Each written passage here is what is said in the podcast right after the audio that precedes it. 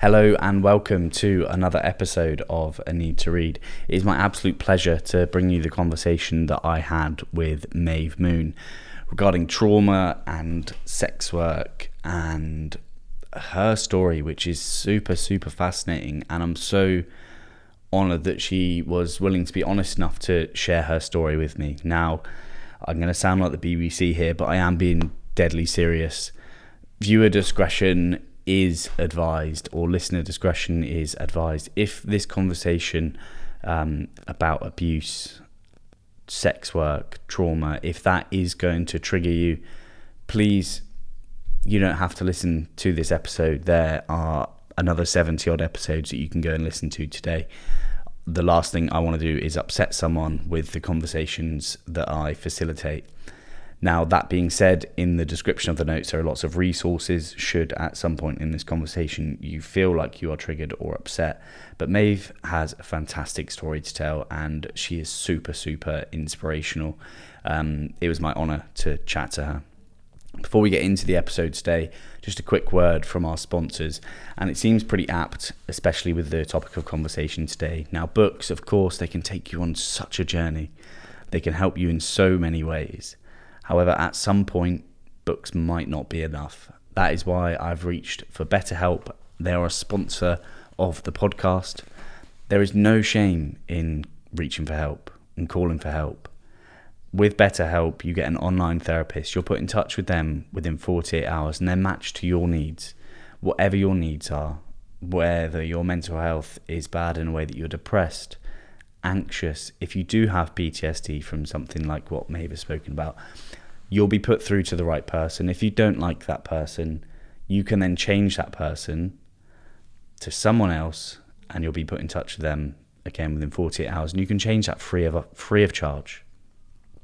So, BetterHelp is an online therapy service. Should you feel that the time is right for therapy, all you have to do is head to betterhelp.com forward slash a need to read, and that is 10% off your first month, which means roughly it's about £40 per session for your first month. If you've got that money lying around with the lockdown, with the less spending that you're doing at the moment, and you think the time is right, then there's no harm in giving it a go. It will never be wasted money. So 10% off betterhelp.com forward slash a need to read.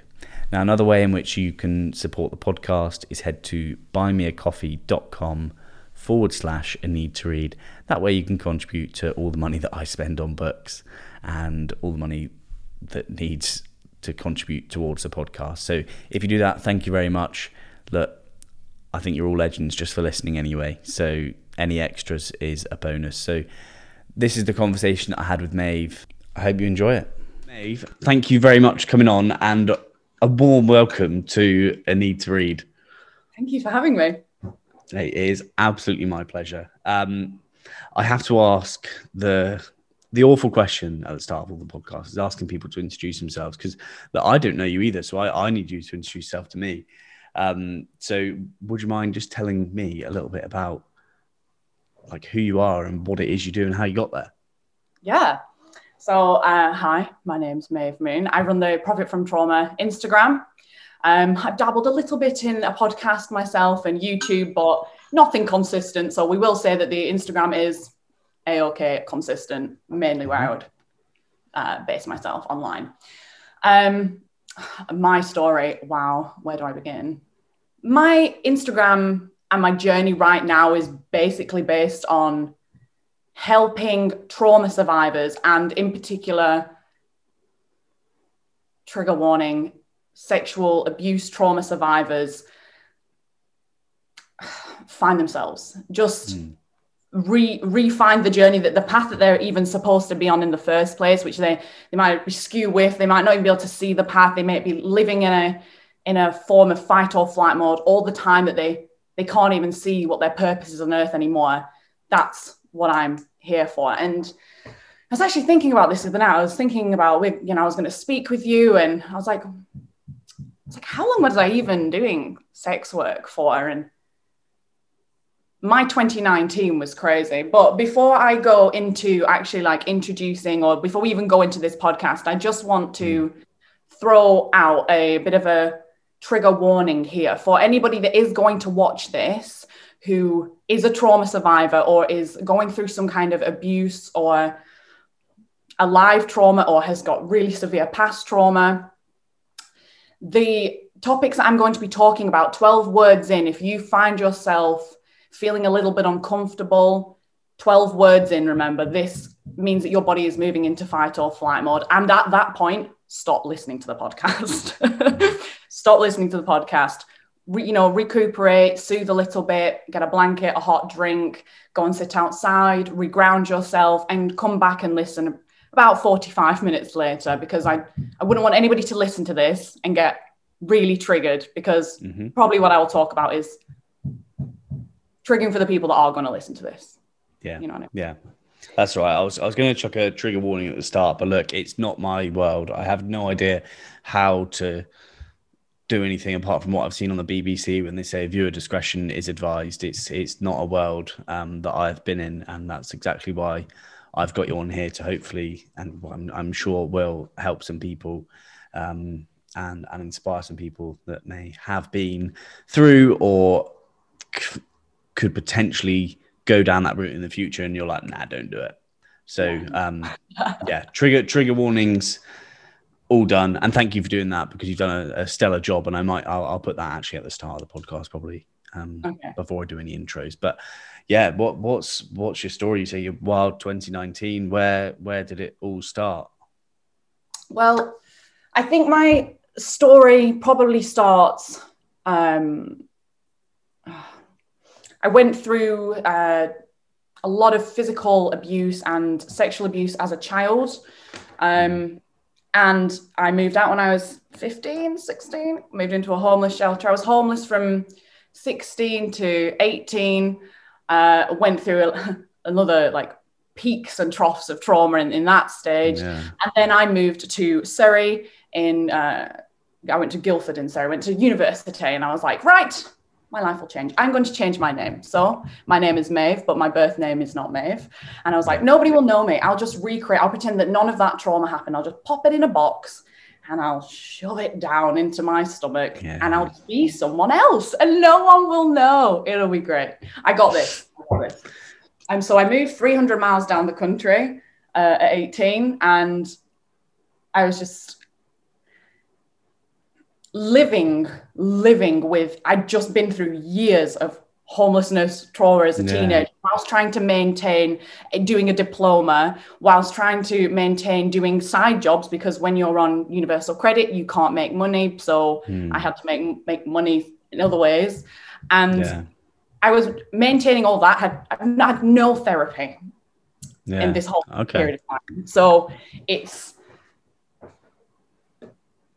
I was just it's just concerning now looking at how I was trying to manage that. So I shoved it down in a box and then just tried to live a normal life. Yeah.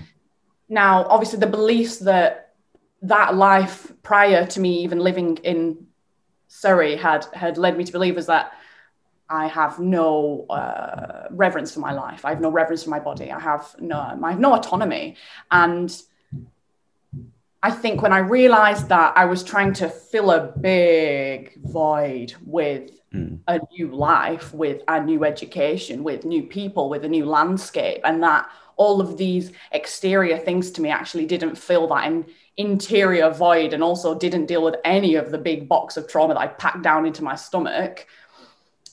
I thought, well, money will fix it. Yeah, of course. Uh, why would it? Why would it not? Right. right? All that's missing from this wonderful experience is a lot of freaking money. And um, I was in a relationship with uh, a lovely young man, bless him. He had a real handful with me. And I remember just moving towards the end of that relationship, I thought, when I leave this guy, and I will in the next month or so, I'm going to become a sugar baby. That's what just what I'm going to do. I will meet really interesting men. I'll travel the world. I'll have a big bank account. I won't have to work all these shitty jobs. And um, that seems like the right thing to do. Tracing that back, my father had recommended that lifestyle to me when I was 14. I was always looked very old. So I'd already been on Seeking Arrangements, which is a sugar daddy site. Um, Yeah. Anybody who's watching this who is slightly traumatized and thinks, I'll go there, just hold on a minute. Just let me finish this podcast Mm. before you head over to Seeking Arrangements and um, see what that world's about. Um, so I checked it out when I was 16 when I was living in my homeless shelter. And at 20, it was finally available to me because at 20, I'd also lost a lot of weight. I'd completely relapsed into an eating disorder and I was very thin. And I thought, right, that I'm, in, I'm at the perfect point in my life now. I'm finally old enough to do this. I'm finally attractive enough. I'm finally thin enough. I can Mm. actually make this my lifestyle. I can make this my reality. And because my university life, Guildford, everything that I was hoping that that new reality would provide me with, connection and love, wasn't filling me with that. I thought, well, I'll, I can go and get it down this road. So I did. That's what I did. I left my boyfriend and I teamed up with another girl and we became sugar babies together and we went off to America. And it was just like a whirlwind of sugar babying for a while and swinging and So just to just a lot of money. Yeah, just to just to butt in there. So what like the sugar baby? Because like I've got friends who get messages all the time. The people are like, oh, let me pay your gym membership, or like I'll give you six hundred quid just for nothing. Like, and one of my friends, like she's done it before. I'm not gonna name her name, but like she she's had someone message her on Instagram, and, and the guy's been like, look, I'll give you like six hundred quid. She's been like, yeah, right. He sent it to her, and then like literally nothing like he hasn't asked for anything in return because i think i i don't know what these people's intentions are i couldn't think of anything worse than like giving away money to someone for like no reason i i i, I can't comprehend where it would come from on, on these guys minds. But obviously they're a bit fucking twisted right? Is this like I- the, in the, the ones that you met were there any that were genuinely good people that just wanted to sort of provide? Or or was it a case that like they were the majority of them were weirdos? I think just to clear up the the mindset behind this for a lot of men is as children women internalize trauma and men sexualize it. Okay. So i'm a trained i'm a professional dominatrix and i learned that as i was in that training process is that yeah. you know, you know, a little boy might have been kicked under the table as a kid, uh, or he might have been crawling around and seen his aunt's feet, seen his mum's feet. And instead of maybe that traumatized him, but instead of going, oh God, I just hate feet, I'll never look at feet, it's I gotta, I gotta get to those feet, man. I gotta, I gotta see those feet, everyone's feet. I'm Yeah. gonna foot fetish. And it's and it becomes Okay. like men sexualize childhood trauma. Not all men. Hashtag not all men. Hashtag we're not generalizing everybody here, but yeah the people that are giving away money, why? What happened to them in their childhood when money was taken away from them and they felt some kind of pain from that?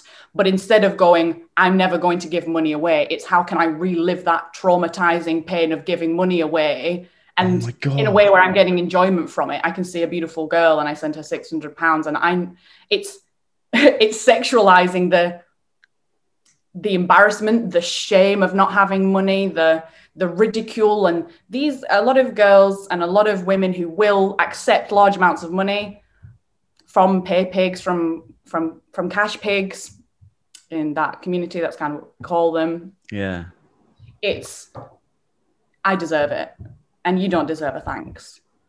That is Oh, and they love it. And they, and they love it. But there's there's something deep in their childhood there that has triggered that wanting to give money away and then feel ashamed for it or just have the thought that she's spending that doing something really sexy. Yeah i love that. Yeah. i've i've created that sexy reality for that woman and that turns like me on. what? I'm always like what what can someone do with money that's that cool? Like honestly probably like buy like mind. you know when men send dildos to uh you but lots of OnlyFans girls will put dildos on their Amazon wish lists and the men will buy them for them. These girls do not fucking Yeah. need 20 more dildos. They don't. No, they, don't, need, them. any more sex toys. But they'll put them on there for the reality for the men to think she's she's using the dildo that I'm buying her. I'm pleasing that woman and I don't know how to please women, but I do know how to please women by sending them dildos and money. But I don't know how to please women otherwise because women have shunned me, women have shamed me.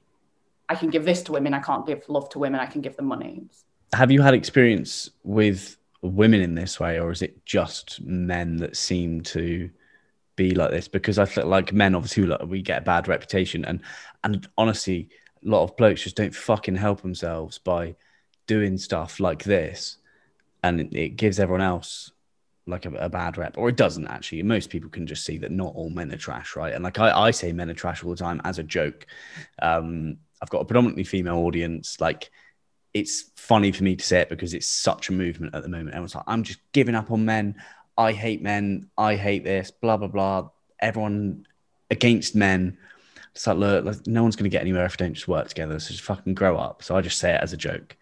But like, is it, did you ever experience women that are like, oh, I want to give someone money? Or is it just predominantly men? Well, I From your are experience. In my experience, I never had female clients. No. Never. I never had a female sugar mummy. I never had. Uh, I never had any slaves that were female. I never had. Any, I never had any submissives. I never had any clients at all that were female. Yeah. Okay. But I do understand the psychology behind the female also going into the submissive role of, I don't like daddy issues, and then that Yeah. that can lead you down a whole submissive route there and only wanting to date really powerful, arrogant men that make you feel like shit. Um, but I personally have never, other than all the women that I worked with, and was like, Yeah. wow, yeah. you're fucked up and I'm fucked up. Um, I never, I never actually had clients who were female. Okay. Yeah.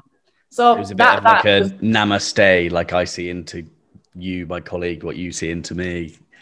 Like we both have our shit, but let's just get through it together by not getting through it yeah, in a way. Yeah. by just Okay. hoping that we'll meet the energy that we're giving out. Yeah, I got you. Okay, all right. Now we've we've we've covered that off, and um, we know that men are mostly weirdos. Um, what's uh, what what happened next? You went to America. You did a lot of this um, sugar babying, this like pay pig kind of stuff. Uh, How long is it of doing that before you're like, right, enough is enough? I kind of sort of need to stop this, or, or what led to that? If if you don't mind. About uh, nine months I did that. And I realized in J- January 2019, I'd got back from America and I was getting paid £250 a week from my sugar daddy, which is an immensely low amount of money. So, and I went, I, I kind of looked at the pros and the cons of this. I was like, well, I've got to visit him. He's got to chauffeur me all the way down to Southampton every week. I've got to spend two or three days with him cooking for him, pretending that we're in a relationship. Uh, he's really weird. Why am I putting myself through this for £250 when I, I essentially am prostituting myself just in a really long, elaborate way where there's chauffeurs and champagne involved? It's prostitution. It is. It is prostitution. Put whatever label you want on it, sugarcoat it, it's prostitution. Yeah, And I thought, well, I could just be a prostitute. I, I didn't yeah, when you've also gone through a lot of trauma, as I mentioned, no reverence for my life, no autonomy or care for my body, turning this into a commodity, no brainer, like an absolute no brainer because it's already being used for other people's pleasure and I'm just not getting any compensation for it. So Hmm. it didn't make it just made full sense for me to just well I can just book someone in for an hour. They can have this body that they that they want and need. And uh, i'll get compensation for that. And i don't have to go through all that relationship building pretending all of that false shit i just put on some lingerie. They come for an hour. 15 minutes. And then they leave. Yeah. Two. do you know what i mean it, it, actually made no sense to continue being a sugar babe would just do that on the side if i felt like going for a fancy dinner or meeting some like so some important guy that was on seeking arrangements for some reason. So Yeah. that was the the the start of the whirlwind of escorting and brothels and all of that world and it was a quick transition from beginning that to realizing like oh my goodness this is horrific. Like but i can't Mm. stop. The money so tasty. I can't stop. And i developed a money addiction there and and i trained as a dominatrix and decided i'm not going to escort anymore i'll just be a dominatrix. And then i was going to be homeless again. And i was like well like I guess I should just start doing sex. I'll go live in a brothel, then I'll have a home and I'll make money at the same time. And just, it was just a one hole after another hole, and it, my bills got more and more expensive. I moved to central London. Um, I was letting people pay me more money to do more horrific things to me because I had no sense, like no sense of Yeah. what is this? What what is this? I, I don't know. No one's ever taught me. And Did you feel a bit of a disconnection from your body in a way as like like at the time were you like kind of feeling it happening? I like I'm I'm not a girl. I don't know how sex works for girls. I know how it works for girls, but I don't know how it feels. But like was there like a complete emotional disconnection where like you would literally just like turned off the whole time to the experience or not every time obviously like, there was when we're talking about clients and um, sugar daddies and all these people what we're really talking about here is human beings. So mm. obviously there were some human beings that i got along with and there were Yeah. some the majority that i didn't.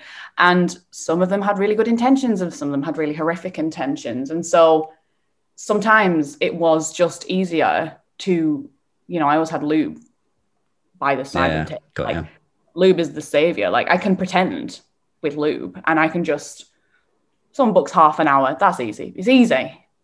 It's just easy. It's just easy. Just turn around put a bit of effort in kiss them maybe. Ugh. but sometimes it was a great connection. Sometimes I Yeah. had great great sex. Yeah. Yeah. But that was like one in 20 people. Let's yeah. you know so Thanks so for being so honest, 20 counts it's switched off.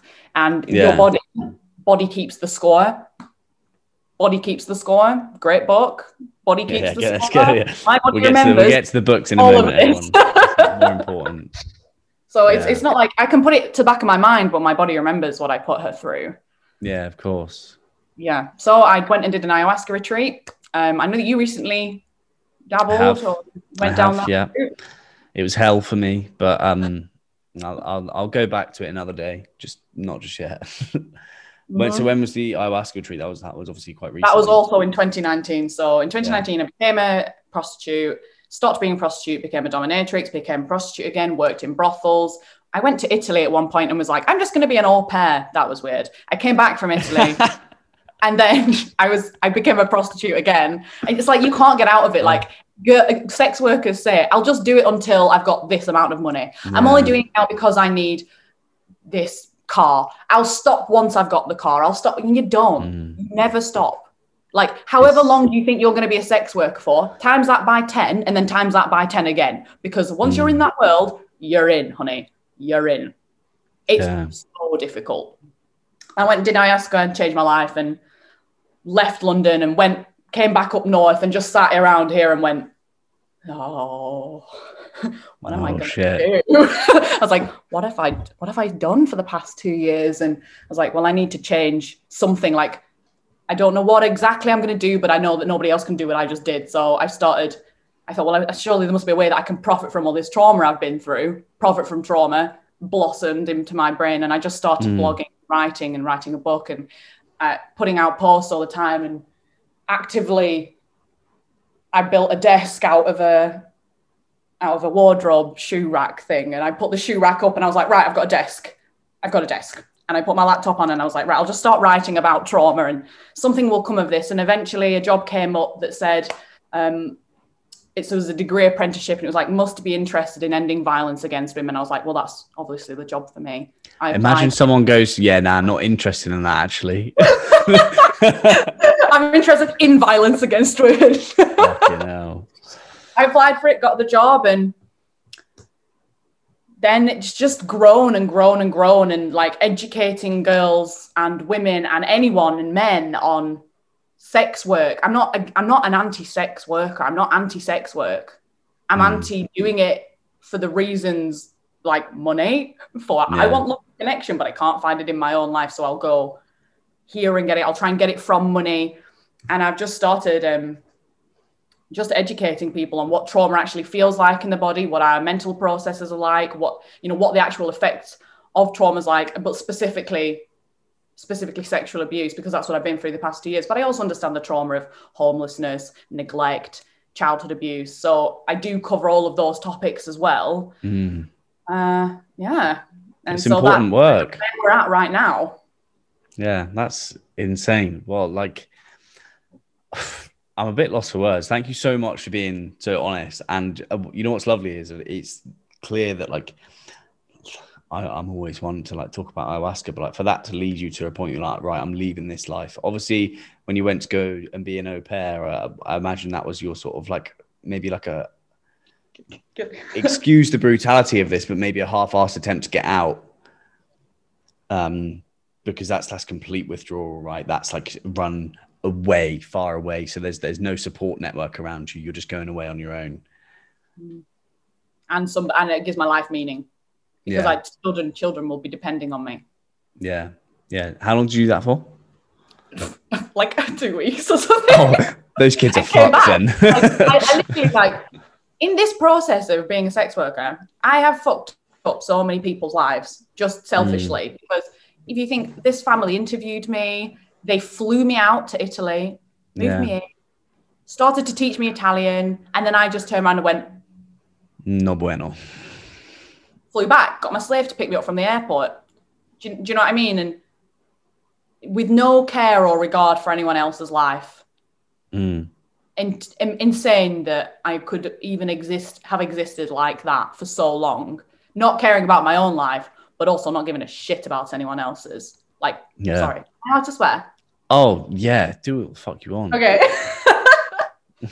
so I fucked up a lot of people's lives up on the on the way, and um, you know I got to be hold myself accountable for that. And uh, uh, yeah, you don't give. Do you give yourself a hard time for it, or are you are you learning slowly not not to obviously do that?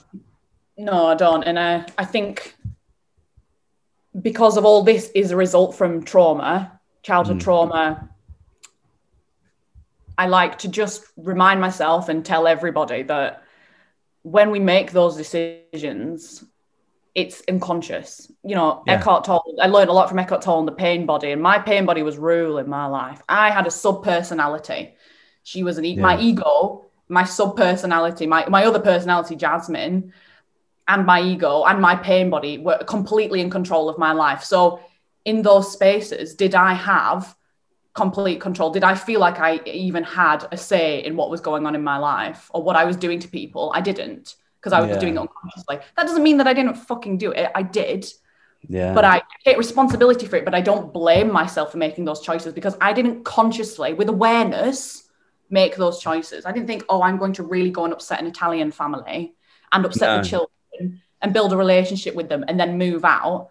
I didn't, that wasn't my thought process. My thought process was escape, escape, escape, escape. So I think um it's interesting to say that because like obviously through life we make mistakes and that is what is is part of being human.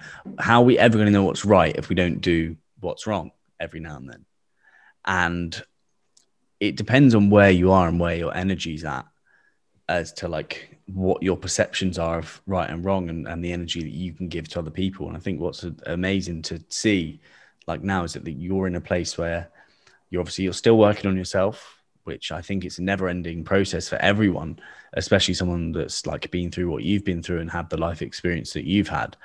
But you're now able to help others. And that and that's like seems to be like it's it's your calling. It's like, hey, I don't want other people to do this the way that I did. Um, I'm not going to tell you how to live your life, but this is a really good way to recover from this shit. Like, it's it's really really nice to see, and um, I want to I want to read you a poem I wrote. because uh, last week me and Siobhan or about, no, it's about three weeks ago. Me and Siobhan, the girl that I live with, had a bit of a falling out about privilege. And I was in a really bad, like, and like I was in a low energy place. I had a lot of like dark energy. I felt heavy. I felt like sad. And like my one of my friends had just died, and I was really ill. And she, she was talking about this like stuff on the internet. I was like, why do I have to fucking care about all these things that are going on in the world? I was like, who is like, why is everyone telling you to care about this stuff? I was like, I've got my own shit to care. I have to keep my head above water. And then now, like last night, I was like, actually, I do really care about all these things. But like a couple weeks ago, I didn't. And I thought this is about uh, like men often neglect a lot of the things that go along in the world. It seems like girls are, the, are more woke. And basically, I'm starting to write poetry. Okay. So, and I'm oh, going to come out with the book in two, two years. So, right, you ready? So, why is it important for a bloke to be woke? Because it's good to care. It's no excuse not to, because you've got chest hair. There are issues upon issues. They don't have to be to do with you. See beyond the limits of what's in view because you don't see it doesn't make it untrue. It's unfinished, right? But I just thought a lot of blokes, including myself, just don't care about some shit that we probably should care about. And it's crazy how, like, even a, a couple of weeks, like a switch in mindset for me has done that. When you did ayahuasca, was that just a quick switch? Yeah. Yeah, mm. cured my addiction as well. So I was free from my addiction. Uh, and I was free from. I love that line in there's the last bit of your poem there. That's just because you, you can't say it doesn't mean it's not true. I think that mm. we can also look at that inside of ourselves. Just because we've repressed something, it, just because we can't see it anymore, it doesn't mean that it didn't happen. It doesn't mean that it's not it's not mm. happening still inside of you and existing within you. When I did mm. ayahuasca, I um I saw surface level like I me and the mother we work in like I'm an onion. Mm-hmm. please, if you've ever watched Shrek, just think about that yeah. line in the film. And I'm not gonna attempt here. And she peels one thing back and she showed me walls of picture frames with men's faces. So all of the men, all of the soul ties that I yeah. had collected. She showed me every single one. And I just looked at this wall of men and I was like,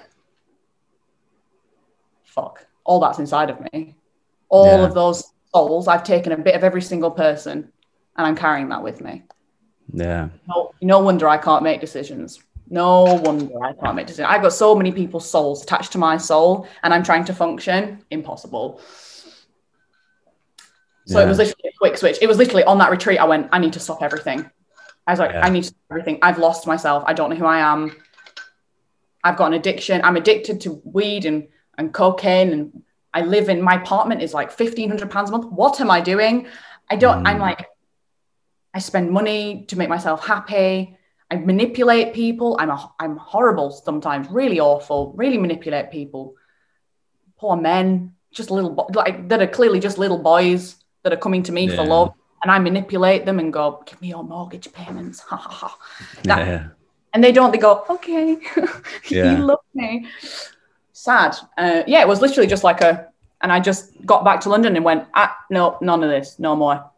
Changed my life. It was. It was as quick as that. well, love to hear it really because obviously it's it's turned it around in in a great way, and you're obviously educated on so. And you know what's really evident is that you're intelligent as well. Um, I think testament to you at 16 to be homeless and to have suffered abuse before your teen years or any fucking years. It's just like it's, it's not desirable to say the least, right? But to to get yourself to uni and like living ho- homeless shelters like you should be really fucking proud of yourself even before these decisions that you're not necessarily proud of. Like all of this is and I'm, I'm, sure you know this but all of this has made you the person that you are today and put you in a position now to help a lot of other people. So without going through that like there's going to be hundreds maybe thousands of lives that you touch like in in a way of like lightly touching their lives with pushing them towards the work that even if they don't pay you to help them but like someone seeing your content might inspire a particular journey And I just hope that sometimes you, you sit back and you take note of that because uh, in, in this world of, of on in, Instagram and online where you do things that inspire people, people don't often sit back and take note of what they do. So I just want to say that I hope you do sit back and give yourself some credit to be like, fucking hell, I have come so far. Thank you. I do. right. Sometimes uh, yeah, yeah, yeah, look, see, like you say, like thank you very quietly, because like taking compliments is probably one of the most fucking difficult things to do in this world, right? no one wants to hear anything good about themselves, do they? Um, it's a gift, though. It's a gift from you to me. It's an, it, I've got to let that positive energy land on me and just mm. really settle there and be like, oh, thank you, thank you for that, thank you for yeah. just well, showing me compassion well and love. Yeah, thank you. Um, let's talk about the like the education that you've done for yourself around trauma because obviously I get asked about books for trauma mm. all the time. I don't I don't know them. So I feel like I, I, actually did this podcast last night and I spoke to someone. I was like, look, I just feel like I haven't really had any, I didn't have any childhood trauma. I, I like, I'd struggle to pinpoint the facts of trauma. And she's like, well, it's there. But like, I consider trauma like the stuff that you've gone through. Um, right. I don't I don't know anything about this world. So so where where is like the information like where has it come from for you? I know like we've spoken previously about the body keeps a score, but what what are the books, reading, education, content that you've consumed that has that has helped you on your journey? Starting with the books, of course, because I mean it's kind of what this is about, but they're not Lamborn. a list right here. Um, Perfect. But I think when we're also looking at trying to educate ourselves on trauma, it's what was your trauma and what beliefs are you carrying because of your trauma and how does trauma manifest in your life? So, if your trauma has resulted in you having an eating disorder, then looking at trauma that um, would really help people who've been in car accidents, not going to help you. You need to look at, you know, education around eating disorders and why we have eating disorders and healing them mm. and understanding the self. But I think a lot of my education has not been primarily looking at how does trauma affect the body. It's do I ha- what is my volition like? Do I have a choice in life? And it's reading content and I feel for me, based on my trauma, is I need to understand that I have a choice in life. So I look at a lot of books that are about the brain. Yeah. Right so I look I look at books like how do I use my brain? okay. How should I how should I think? How do I stop being afraid? How do I go about certain things? How do I feel like I have a choice in what I manifest? So Yeah. I have books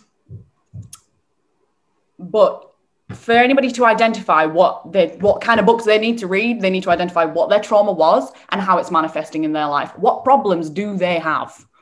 Mm. What, what, problems do they have? And then start looking at books that are going to help them, uh, you yeah. know, tackle that niche problem that they have.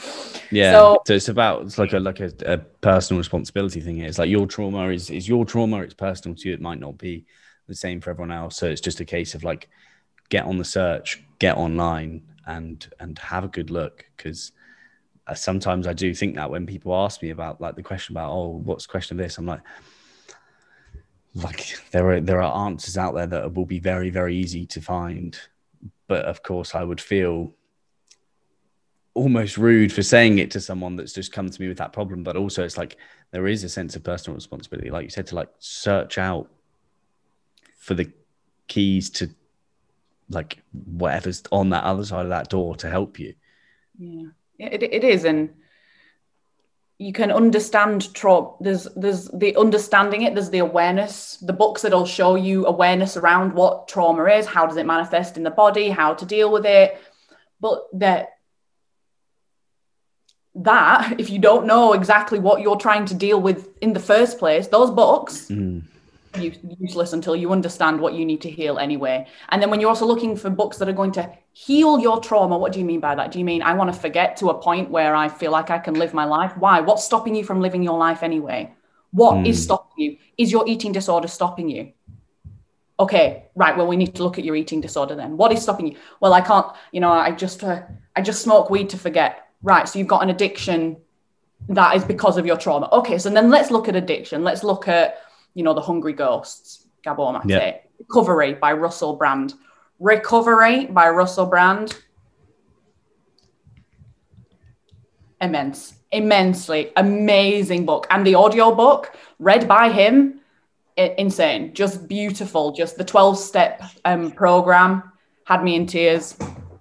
Um, so I like to understand, I like to look at existential healing in a way because understanding that you have a purpose on this earth and that your dreams are valuable and that your feelings are valid is where I would start because a lot of trauma survivors feel like I don't have a choice, I don't have a purpose, I'm useless, I'm shame, shame and guilt. So um, the the power of now, you must you I imagine you have talked about this. A new earth, A new are. the oh God, alchemist, love it. the new Yeah. I, right, the Yeah. alchemist. Um, I quite like can't hurt me, but I would approach Oh, it's that a bit one- intense, isn't it? Yeah, if, uh, I would recommend that more to men. Um, although it's amazing, it's amazing. Uh, it's just on mindset, knowing that you actually have a choice, right? This is where I'm going. Is like Yeah. think, know that you have a choice in your actions. If you've got an addiction, just gonna be a bit wary, and I say that you have a choice to a degree. You have a choice. You and your addiction Mm. gremlin live together, and you grow it yourself. Yeah, we Um, feed it, right? Like I, I smoke cigarettes, and I literally wrote down in my journal this morning. It's like smoking cigarettes is the single stupidest thing I do every day. It serves no purpose, Mm. but I still just go back to them. And I did, I did quit for a little bit, and then I went back. And a chemical addiction to something is such a weird, weird thing. Well, it is, but it's natural for the brain. Wouldn't even the brain doesn't consider what effects that's having on your life. The brain just goes, "I need dopamine to survive." And if you've taught me that I can't get dopamine from friends, from if your friends, family, connections, lovers, relationships have taught you that you can't go to them for trust, you can't go to them and their companionship for love, affection, and, and essentially your dopamine, your oxytocin, why would you go to them? You can go to a cigarette, you can get that relaxed Mm. feeling, you can get that dopamine from a from a spliff, and you know that every single time you go to weed, good old buddy weed is going to be there waiting for you. It's going to give you exactly what you need. Whereas if your Yeah. friends are unreliable, if your family is unreliable and can't meet your needs, why would you try and go and build connections? Go and get a connection with a drug because the drug is always going to be there for you when you need it. We Yeah. build connections to drugs. It's it's in its in it It's what we want. We just want dopamine. Um, Crazy. I would. I had like an inkling to start questioning you about that, but I won't. I won't go- start go on. unpacking. Go on. Look, uh, we got about 10 minutes left. If, if, you've, if you've got time, I want to I wanna speak about Body Keeps the Score because that's a book that I do need to read, but I, I want to understand from you sort of what it's about. Um, and if like if you'd recommend it. I have a few more books that I will just Oh, yeah. throw out to you. Um, so, A Big Leap by Gay Hendricks. So, this is going to help you understand the hidden barriers of your childhood and where where that came from. Although it's more primarily business based, um, it is also looking at relationships and why we cut off love and uh, limit ourselves, upper limit ourselves. Um, Polyvagal Theory in Therapy by Deb Dana. Um, amazing, but unless you have an awareness of your trauma already, don't go and read that book. But once you have an awareness, go and read polyvagal theory and therapy because it's going to help you regulate your autonomic nervous system. You Are Enough by Marissa Peer.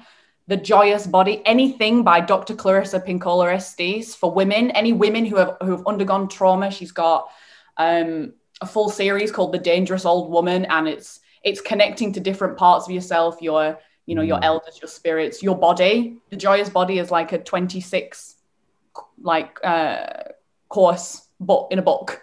And she reads it Okay. and she te- teaches you myths and stories. And it's all she's a she's a Jungian psychoanalyst. So all of the stories that she tells you, all of the fairy tales, all of the myths are parts, different parts of the psyche, and it helps you Okay. conceptualize what's actually going on in here. Um, Warming the Stone Child, really good for children who have gone through abuse and abandonment. Um, I quite like, I, I did write Big Magic by Elizabeth Gilbert.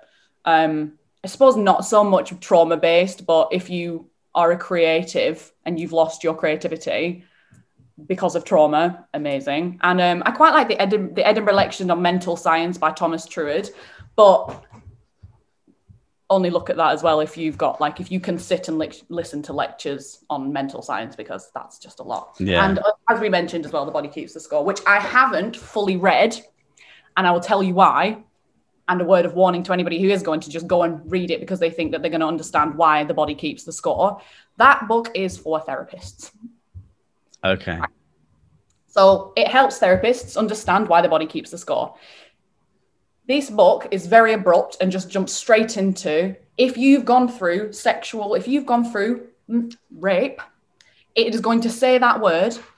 And if you have gone through that, you are going to be triggered immediately. Yeah. So wouldn't recommend that book if you are easily, easily triggered. Um, Yeah. by any words or mentions for anything that, that are going to talk about the body. But the body keeps the score would help you understand why you're going through that. Um, Yeah.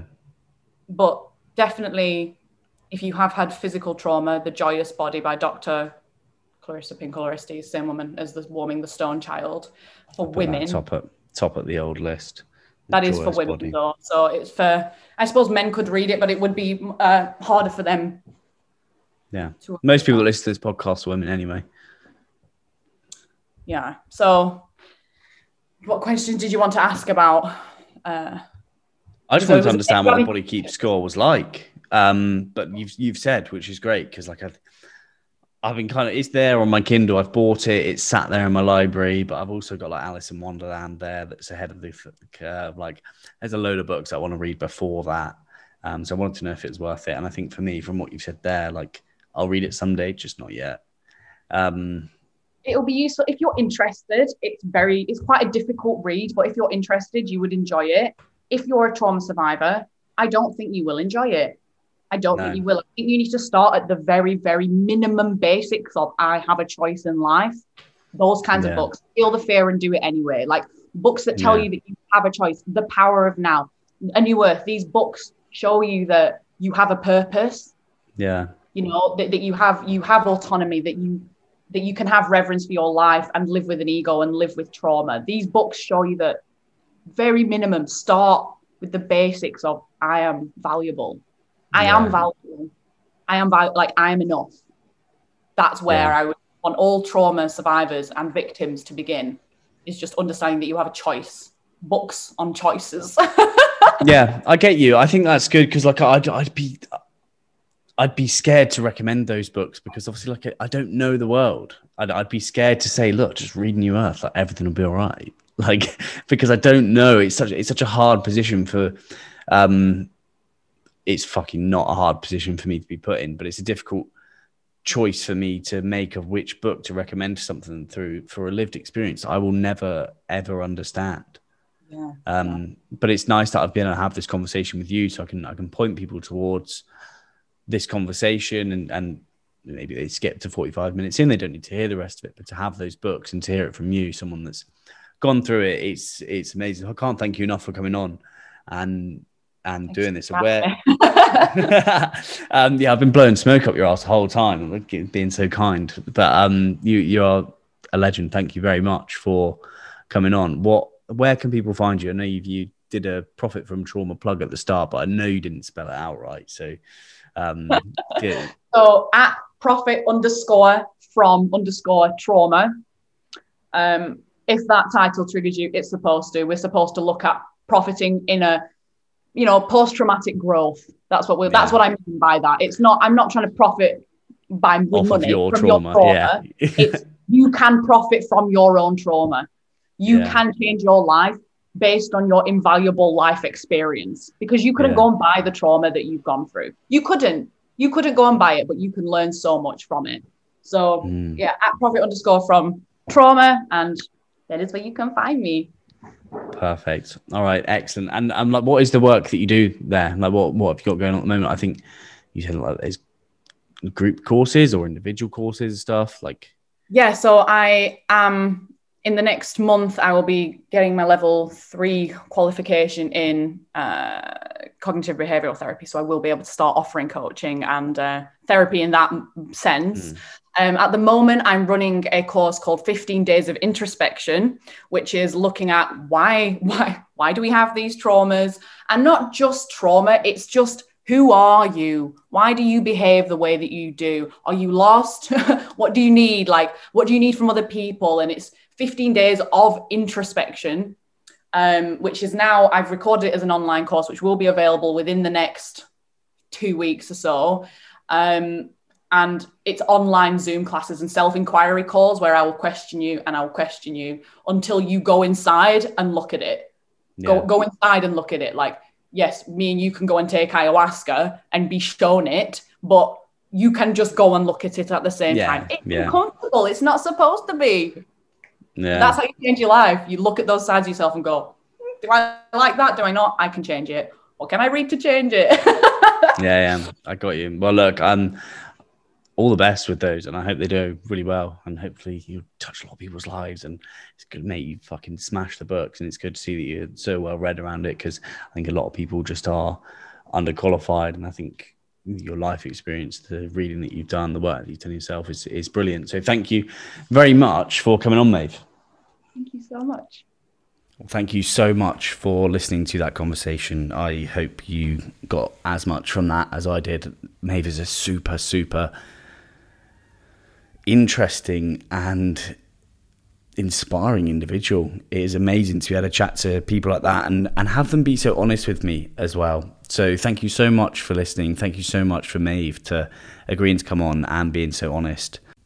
The list of books that Maeve spoke about is in the description of the episode. Also, in the description of the episode, you'll find the links for BetterHelp, you'll find the links for buymeacoffee.com, all of the ways in which you can support the podcast, and of course, the list of resources if you are struggling with any of the stuff that Maeve spoke about as well.